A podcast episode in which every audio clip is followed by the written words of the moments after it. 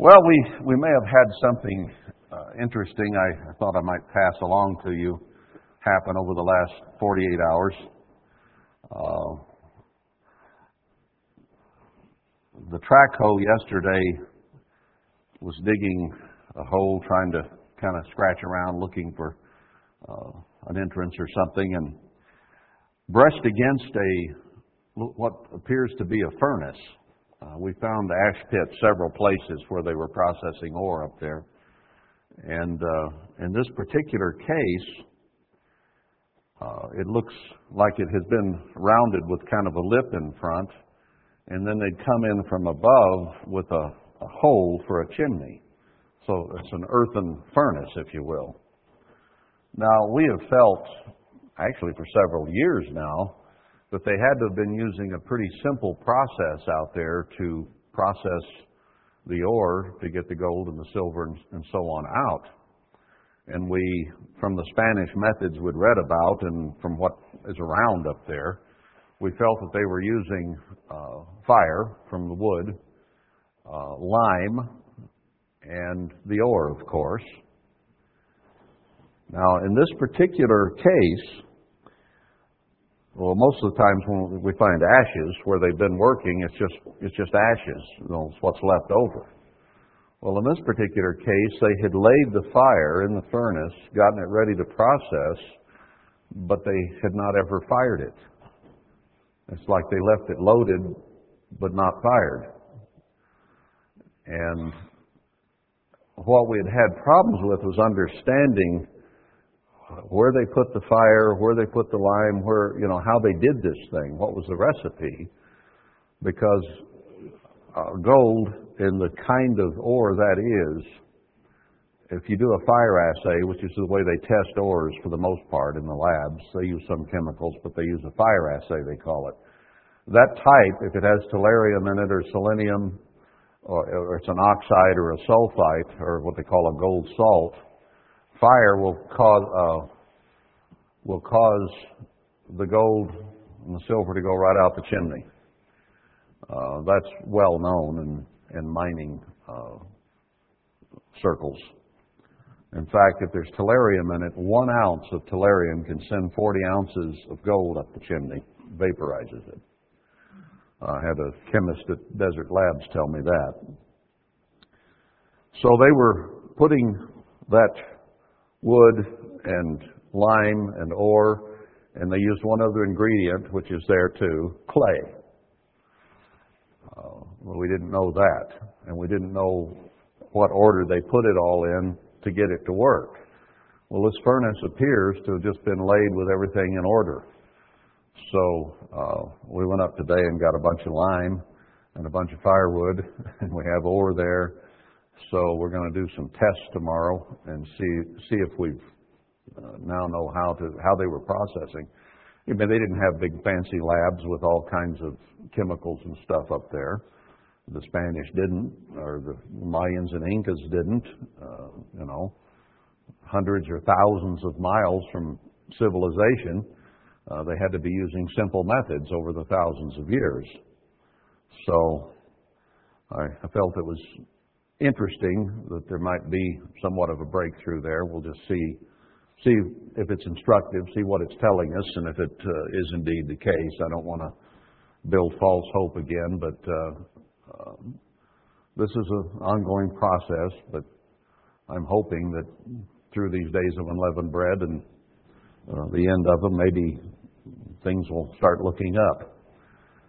You know, uh, Israel was delivered in one way on Passover night.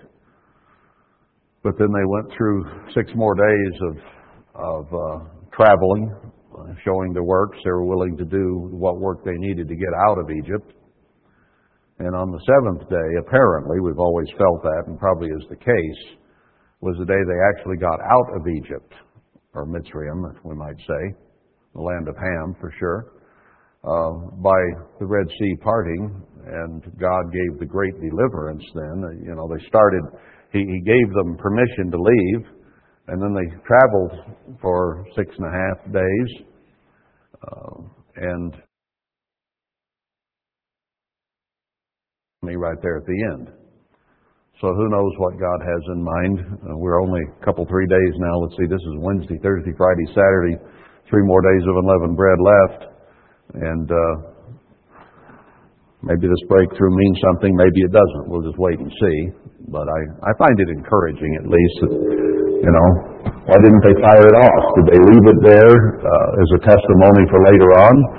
Or did they get scared off? Or did they just have so much gold they couldn't carry anymore and said, ah, forget it, and just left it? I, I have no idea. But uh, it may tell us the story.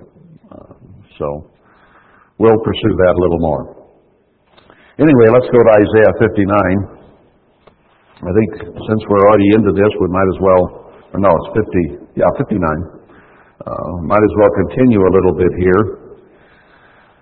Um, he, he's continuing to discuss the things that uh, are issues with him and things that we need to be addressing. I, I kind of find it interesting in a way that, that we went through those chapters that, that explained a series of events and talked about coming out, and then you have the Passover, and it shows right after the Passover then uh, the the coming of many people and God beginning to bless. But then it goes right back after 55 and starts talking about difficulties and sins and problems again. And it's almost like the Passover comes and then God says, as a result of repentance and forgiveness and so on, I'm going to give you blessings. But wait just a minute, we have days of unleavened bread left. Let's consider that. So the, the whole story seems to just be laid out here in order for us. Now, uh, does that mean any, in, anything in terms of now? Uh, maybe, maybe not. We shall see if this is the year. But whichever year it happens, this seems to be the way that it is laid out. Um, anyway, let's let's go to chapter 59. He says, Behold, the Eternal's hand is not shortened, they cannot save, neither his ear heavy, that it cannot hear. So God isn't so short armed, he can't reach down and help us, nor is he deaf, that he can't hear our prayers. Uh, he can hear them. So what's the problem? But your iniquities have separated between you and your God and your sins have hid his face from you, that he will not hear. So it's not that he's gone deaf. It's not that his arm, arm is short, but we have a problem. Uh, this keeps cropping up. I don't care where you go in the Bible. Uh, our humanness is always the contingency in any of God's plans. We have to do our part. He will always do his part, but we limit him by our conduct. It says, I, I have the capacity here. I can do what needs to be done. I can hear what you're saying, but your actions speak louder than your mouths, as the expression goes. Or your action speaks so loud I can't hear you. So we have this problem that we have to solve, and interestingly, here we are in the days of unleavened bread, and and uh, this is all laid out for us during a time when we're supposed to be uh, making a, a, formal effort, at least, more so than normal, to really focus on getting sin and wrong thoughts and so on out of our minds and, and, and actions. For your hands are defiled with blood, and your fingers with iniquity. Your lips have spoken lies, your tongue has muttered perverseness. So have we killed anybody? Are our hands defiled with blood? Well, let's take this on a spiritual level, not purely physical. And if we assassinate the character of each other or others uh, in a in a mean or down demeaning way, uh, we can be murdering. Now, we kid each other all the time. I don't think he's talking about that, uh, kidding each other and, and joking and laughing. Uh, I think there is certainly a place for that, and, and uh, laughter does make the heart merry like a medicine, as the Proverbs say. So there's nothing wrong with some laughter and kidding around. But things that are truly mean, mean or hurtful or cruel or uh, cast aspersions on the character of someone else, if if they become discouraged or give up as a result of our comments, then have we not murdered them on a spiritual level? That's why stabbing people in the back verbally is it's not like you're shedding their blood physically with a physical knife, but uh, sometimes those things can go deep too. And our fingers can do iniquity the same way on a spiritual level. None calls for justice, nor any pleads for truth. We just kind of rock on, but we don't really maybe spend enough time looking for true justice. Now, this is true in our land, uh, but it can also be true spiritually in the church. So we have to, we can't do anything about the way things are in the physical nation, can we? The, uh, you know, we're, we're kind of helpless and hopeless that way. So we have to consider it on a, spe- a spiritual level, level in our own lives, and that we can do something about. So God breaks this down to a level where we can be effective, we can accomplish something, as opposed to moaning about the way things are in the world and in the nation and not being able to do anything about it the American people feel pretty hopeless uh, in the face of everything that's going on uh, as, as our economy and our wealth and everything has just slipped away and we're utterly bankrupt. It just hasn't hit yet. We're, we're bankrupt, we just haven't filed officially. But uh, the other countries will file for us pretty soon. they conceive mischief and bring forth iniquity. Uh, they hatch cockatrice eggs and weave the spider's web. I've just wondered, and several have speculated on this, if the internet and the the web might not be referred to here. Uh, you know, there's nothing wrong with computers necessarily. There's nothing wrong with the internet necessarily.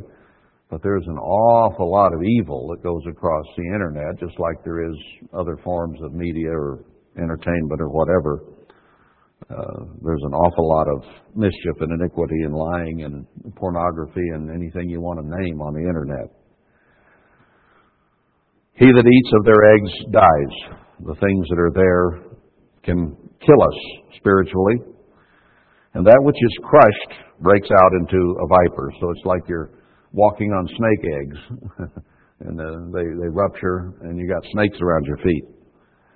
Their webs shall not become garments, neither shall they, lay, shall they cover themselves with their works. Their works are works of iniquity. You know, you, when, when you lie, cheat, steal, break all of God's rules and laws, as our nation is, uh, and you use that as a cover, or clothing. It doesn't work because they're right out on the outside for everyone to see. So we, hopefully, by doing good works, can hide and cover a lot of sin. No, it says there that uh, uh, he who turns people from iniquity covers a lot of sin. So by good works, we can cover up sin. But by evil works, you don't cover anything. Their works are works of iniquity, and the act of violence is in their hand. Their feet run to evil. They make haste to shed innocent blood. Their thoughts are thoughts of iniquity. What did he say at the end time? As it was in the days of Noah, that all thoughts are evil continually. This may be, in most respects, talking about the nation around us. It might not be spiritually applicable in every way, although certainly I think it has that application. On the other hand, what does he tell us to do? If this is, if this is the land we're living in, what does he tell us to do? Come out of her, my people. Get away from her. Don't mix with this kind of stuff. Because if you partake of her plague or sins, you will also partake of her plagues. So he's describing the world we have around us. And he says, Don't you be this way. It's, he's not shortened or his ears heavy that he can't hear us because we're the ones talking to him. But he says, Look at all this around you and look how it affects you. Uh, verse 8 The way of peace they know not. Now he tells us he's going to show us the way to peace there in Isaiah 54 and in Haggai 2 and many other places. And of course in Matthew 5, 6, and 7. Blessed are the peacemakers, those who learn how to make peace and do so. Uh, are there any here who don't know how to make war? That comes natural, doesn't it? We, we can make war easy. Uh, all somebody has to do is say a say something, and it'll set us off, and we're in full battle form, ready to go. We we can make war real easy, but it takes a lot more effort to make peace. If somebody else is upset and they're ready for war, and they're waving their sword or their gun in your face, uh, you have a formidable challenge if you want to make a peaceful settlement out of this situation. It takes skill to make peace.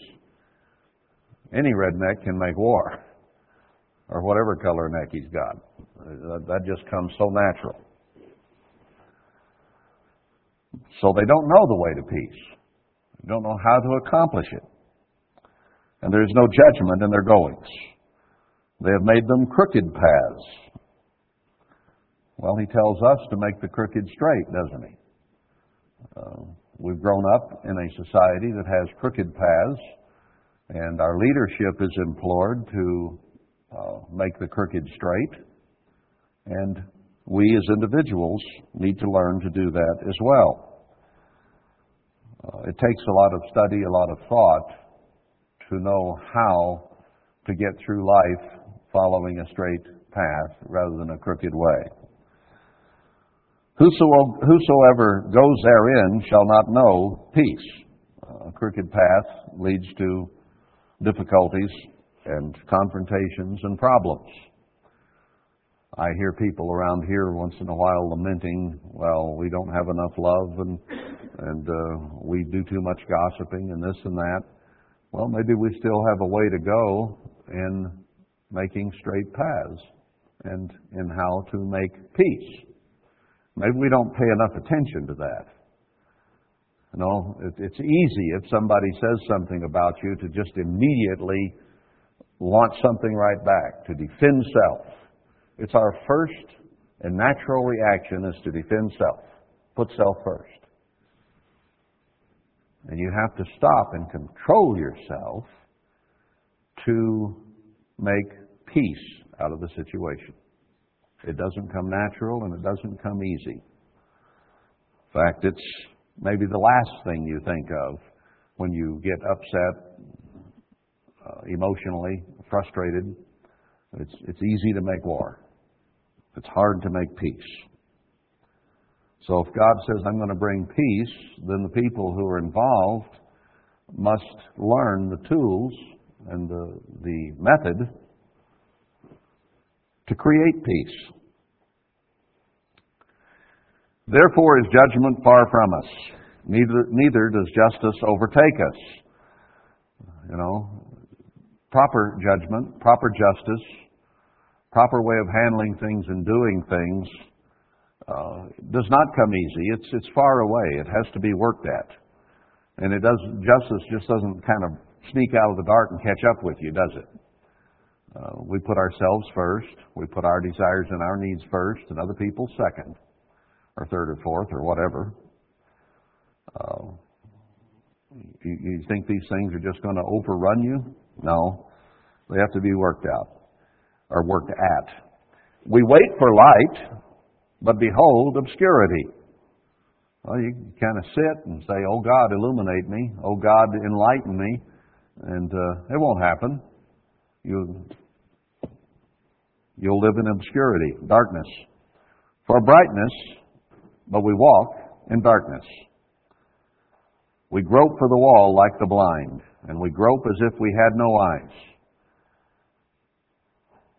It isn't that true a lot. We, we say things, we do things that create conflict for us, and it's like we just kind of stagger around like a drunk and, uh, and can't find the happiness, the peace, the joy, the security we're looking for. Well, we're not applying the rules and, of God that cause us to walk in the light. We stumble at noonday as in the night. It's easy to stumble around at night. You should be able to walk at noonday. But living life, it doesn't matter whether it's night or day with most people. They don't know the keys. They don't know, have the tools to know how to live and walk in the right way so that they don't stumble and fall and live in misery and unhappiness and frustration. We're in desolate places as dead men. One thing to stumble around, but it's, it's like you're dead. Dead man can't, doesn't have any peace, doesn't have any happiness, doesn't have any justice. He has no thoughts. It's just like trying to have happiness and joy, uh, you might as well be dead because you can't produce it. We roar all like bears. Well, sometimes we get angry, we get frustrated, so we roar like a bear and mourn sore like doves. A dove has a very plaintive, sad, wistful cry. So sometimes we're angry, and then sometimes we're just frustrated and mourn. We look for judgment, but there is none. For salvation, but it is far off from us. That's kind of the way the church has been. That's the way the nation is. Uh, our people, our, the church has been confused now for a couple decades. And now the nation that had such, people thought, a bright future, is now stumbling and groping and trying to figure out what to do. Shall we cut the budget a little? Shall we do this? Shall we print more money? Uh, well, um, there's nothing, nothing they can do. Doesn't matter what they do. There is no answer anymore other than turning to God collectively as a nation with his whole heart. And he says it is not going to happen. Don't even pray for this people. Well, we can still pray for each other because we are enlightened and we do know the way, and we need to help each other stay on the path. Then God will hear. But then again, it reminds us, for our transgressions are multiplied before you, and our sins testify against us. For our transgressions are with us, and as for our iniquities, we know them. Uh, we're, we're, pretty well aware of problems and attitudes and, and so on that we can have. So he says, You're stumbling and around in the dark, uh, but remember, the, the transgressions that are multiplied before our Father in heaven. And He's allowing us to fumble around. The churches are, the nation is.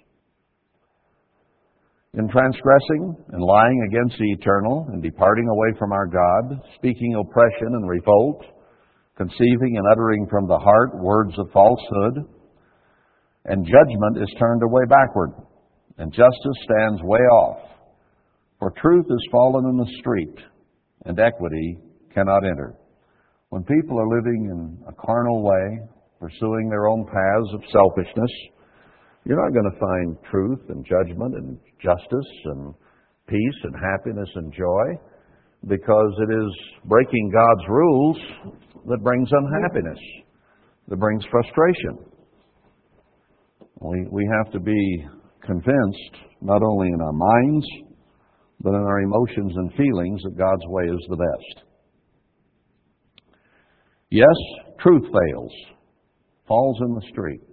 It, Jeremiah says something about not letting one of God's words fall to the ground. And here it's, uh, it's talking about how truth just falls in the street. Well, truth is so precious.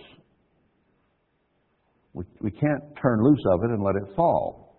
We have to cup our hands around truth and hang on to it. Don't let it fall in the street. But you know how quickly you can forget a scripture you've read? You can read a section of scripture, and two days later you forgot you read it or you forgot what it said. Uh, or I've even sat and read the Bible and my mind would wander off somewhere else and I didn't even comprehend what I just read. And go back and read it again. Just concentrate this time, would you? or be half asleep, you know, and, and you just don't get it. So it can fall in the street real easy. You know, somebody, I was just thinking, uh, even, even yesterday, uh, you can hear something, maybe somebody said or so on, and you, you get your back up immediately. Well, I shouldn't say that. Well, they did. how are you going to react? You know how quickly you let 1 Peter 2.20 fall to the ground? Drop it just like that. 20 through 24. What does it say? If somebody says something about you that you did and you take that patiently, this is not acceptable to God. That's just expected. But if they say something about you that you didn't do and you take that patiently, then that's acceptable to God. Now, how many times have I, have you, have we let that fall to the street? The minute you hear something that you don't like, immediately you're ready to say something back, you're ready to respond and retaliate. And it's so easy to forget 1 Peter 2 20 through 24 is even there. It's just, it's like you just dropped it and walked past it. It's gone. Because I, I know I was formulating some thoughts yesterday when that crossed my mind. I thought, wait a minute. How should I react to what I just heard? Should I defend myself? Should I let it go? Uh, should I chase this out and find out who said that? You know, that's often the first thing somebody will say is, Who said that? Who said that? They want to know where that came from so they can do something about it. Or so they know who to be mad at. or whatever. So 1 Peter 2, pump. It's easy to forget, isn't it? So easy. Yes, truth fails. And he that departs from evil makes himself a prey. Yeah, you can make yourself a prey if you depart from evil. Because people can take advantage of you if you don't retaliate. It's so easy to forget Christ's reaction. And Peter was talking about Christ there in 1 Peter 2 that we just quoted. As he was, as Isaiah 53 says, as a lamb led to the slaughter. He did right, but he was an easy prey for others. But he didn't defend himself. Well, if you want to say that, you want to think that, go for it.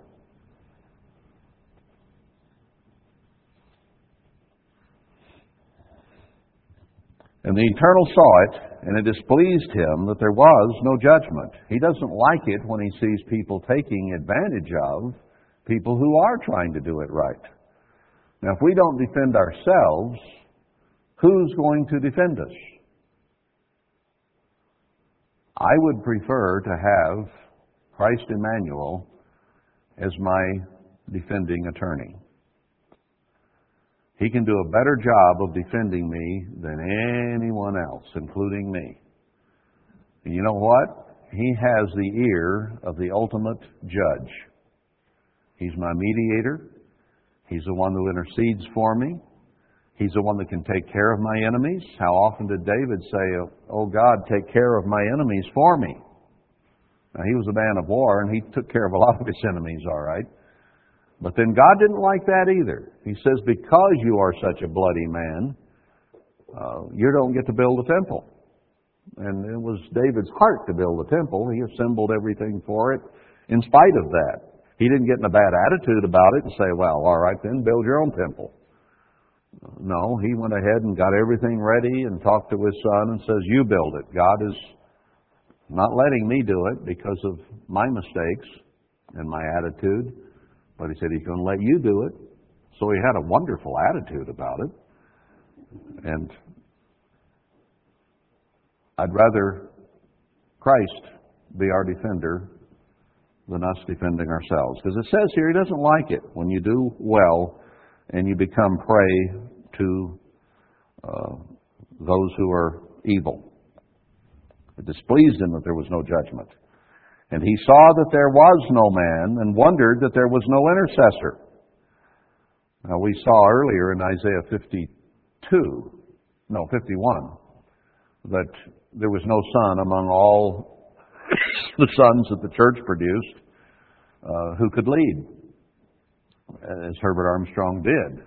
And there's a, there's a gap of time in there between the time he died and the church comes apart and God sends new leadership in the form of two witnesses to lead in the right way. So we're in that period now in between when there's no intercessor there, there's no real leadership, and everybody's kind of wandering around somewhat confused.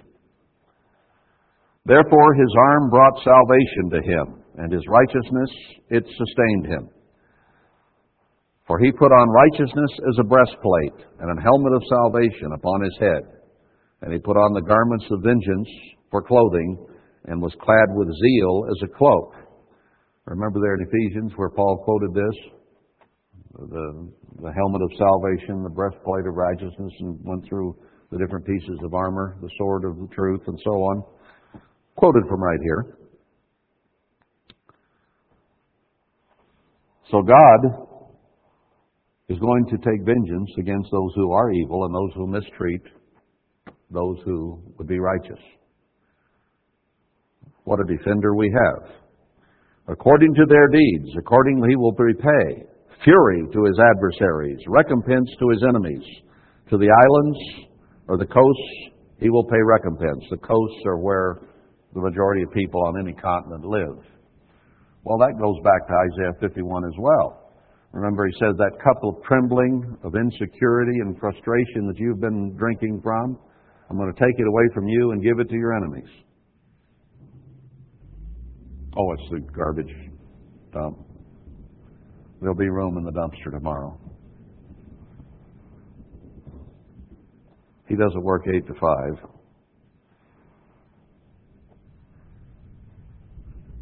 So God is going to come to our rescue. So shall they fear the name of the Eternal from the west, and his glory from the rising of the sun. Now, just prior to this, in chapter 50, or no, 45, he says that the treasures that God provides to do his work at the end time are going to be used to show everybody from the rising of the sun to the setting, all around the world, in other words, that he is God. So this is a recurrent theme here again. Uh, we, we keep seeing the same things brought up as God goes on through the story. They'll fear the name of the Eternal from the west and his glory from the rising of the sun. When the enemy shall come in like a flood, the Spirit of the Eternal shall lift up a standard against him. Now that reminds me of Revelation 12, where Satan is cast down when the abomination is, of desolation is set up, and we have to flee. And it says that Satan will send a flood, an army after us, and we have to flee for our very lives in order to be saved. But uh, God is going to cut off the flood. He's not going to let them catch his people. He'll lift a standard against him. And the Redeemer shall come to Zion. So you flee to Zion, the flood is cut off, and your Redeemer comes to Zion. And to them that turn from transgression in Jacob, says the Eternal. So he goes through, here again, shows us our sins, shows us our problems, shows us the difficulties in the church and in the nation. And he says, Those who turn from their transgressions will be protected. So if we make peace, if we look for justice, if we don't let the truth fall to the ground, but we live by God's ways, then he says, I'll cut off your enemies at a time in which I'm going to make my glory be shown around the world, and I will protect you in Zion. I'm glad we understand where Zion is so we don't run off to Petra and have problems when we get there. Because Christ is coming to Zion. That's where he's coming. Now, we'll see whether that's the Zion in the Middle East or whether that's this Zion here, won't we? My vote goes for this one. That's why I'm here uh, sitting just outside the Canaan Mountains. Haven't been admitted in yet. Uh, just, just outside the land of Canaan. These are the Canaan Mountains right back here. Mount Canaan on the way to Hurricane. So we're sitting at the border in that sense, I, I think geologically, of, I mean, this whole area, the whole United States for that matter, is the promised land. But I find it very interesting that these are the Canaan Mountains right here, and we're sitting just outside.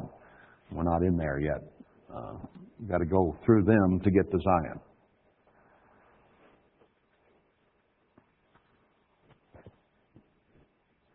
To those that he will protect from the flood that turn from transgression. As for me, this is my covenant with them, says the Eternal. My spirit that is upon you, and my words which I have put in your mouth, shall not depart out of your mouth, nor out of the mouth of your seed, nor out of the mouth of your seed seed, says the Eternal, from henceforth and forever. Now that's a pretty good promise right there, isn't it? I, don't think I've really focused on that one. I've got it underlined or marked a little bit, but uh, that one should be one of those that just sticks out at us.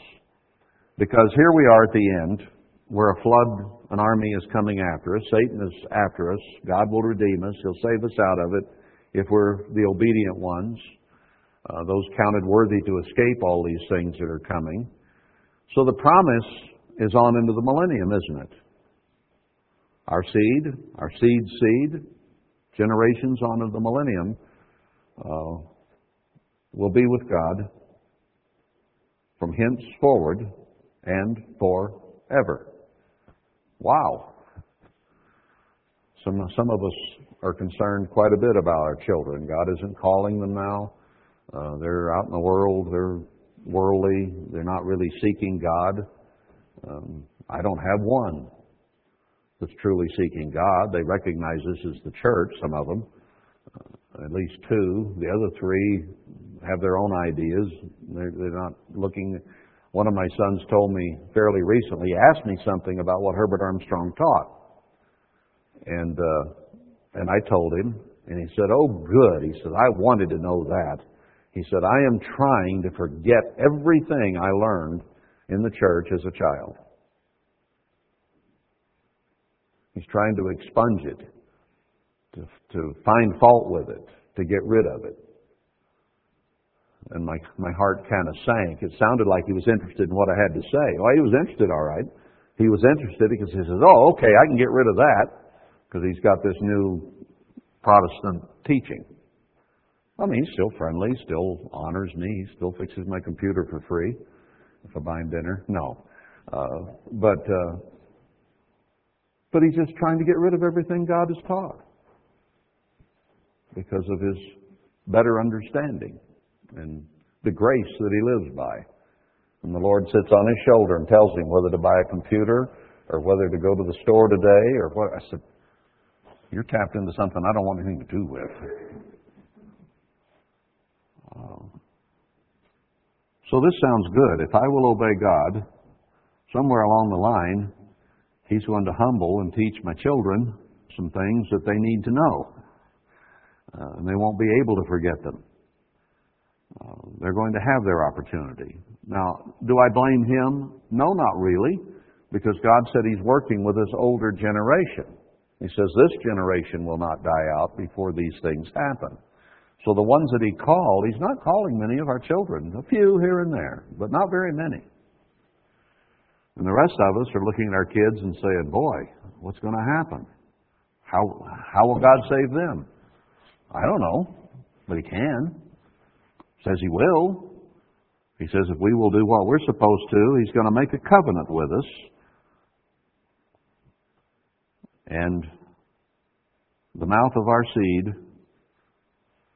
and the mouth of your seed's seed. So at least down to your great great grandchildren, and then henceforth and forever means those generations through the millennium. It might mean even some of our children may not live into the millennium. I don't know. But if they come up in the great white throne judgment, then they're going to be straightened out. Then they're going to be converted and obey. And they're going to be part of God's kingdom. God's promising, I will take care of your children. You know, there's a lot of children on earth, aren't there? Well, He can select which ones He wants to take care of. Now, for proof, didn't He reach down with each and every one of us? John 6:44. You cannot come except the Spirit of the Father draw you. So He had to select each of us by name, individually, to open the truth to us. Now, if He could look down on billions of people and pick them out here and there, the ones He wants to work with, can He do the same with our kids? If He found us, He ought to be able to find our kids. So it's not that great a stretch, really, if you think about it. So I think we need to quit worrying about our children so much and worry about ourselves in that sense. Uh, if I do what I'm supposed to do, then God says, I'll take care of your kids. Don't worry about them. I, I love them. I love you. If you obey me, I'll take care of your kids. Oh, so he puts it right back on us. It isn't the kids' problem, it's my problem then, isn't it? If I want my kids protected, if I want them taken care of and to serve God forevermore, then I have to do my part. If I don't do my part, then his promise to take care of my kids just goes away. Because that's a covenant with us, not a covenant with our children. So, that, that one verse says a mouthful. Well, it's 10 minutes till the hour is up, so I think we'll stop there. And uh, it gets it gets real positive again thereafter, which is nice. So we'll be dismissed for this evening.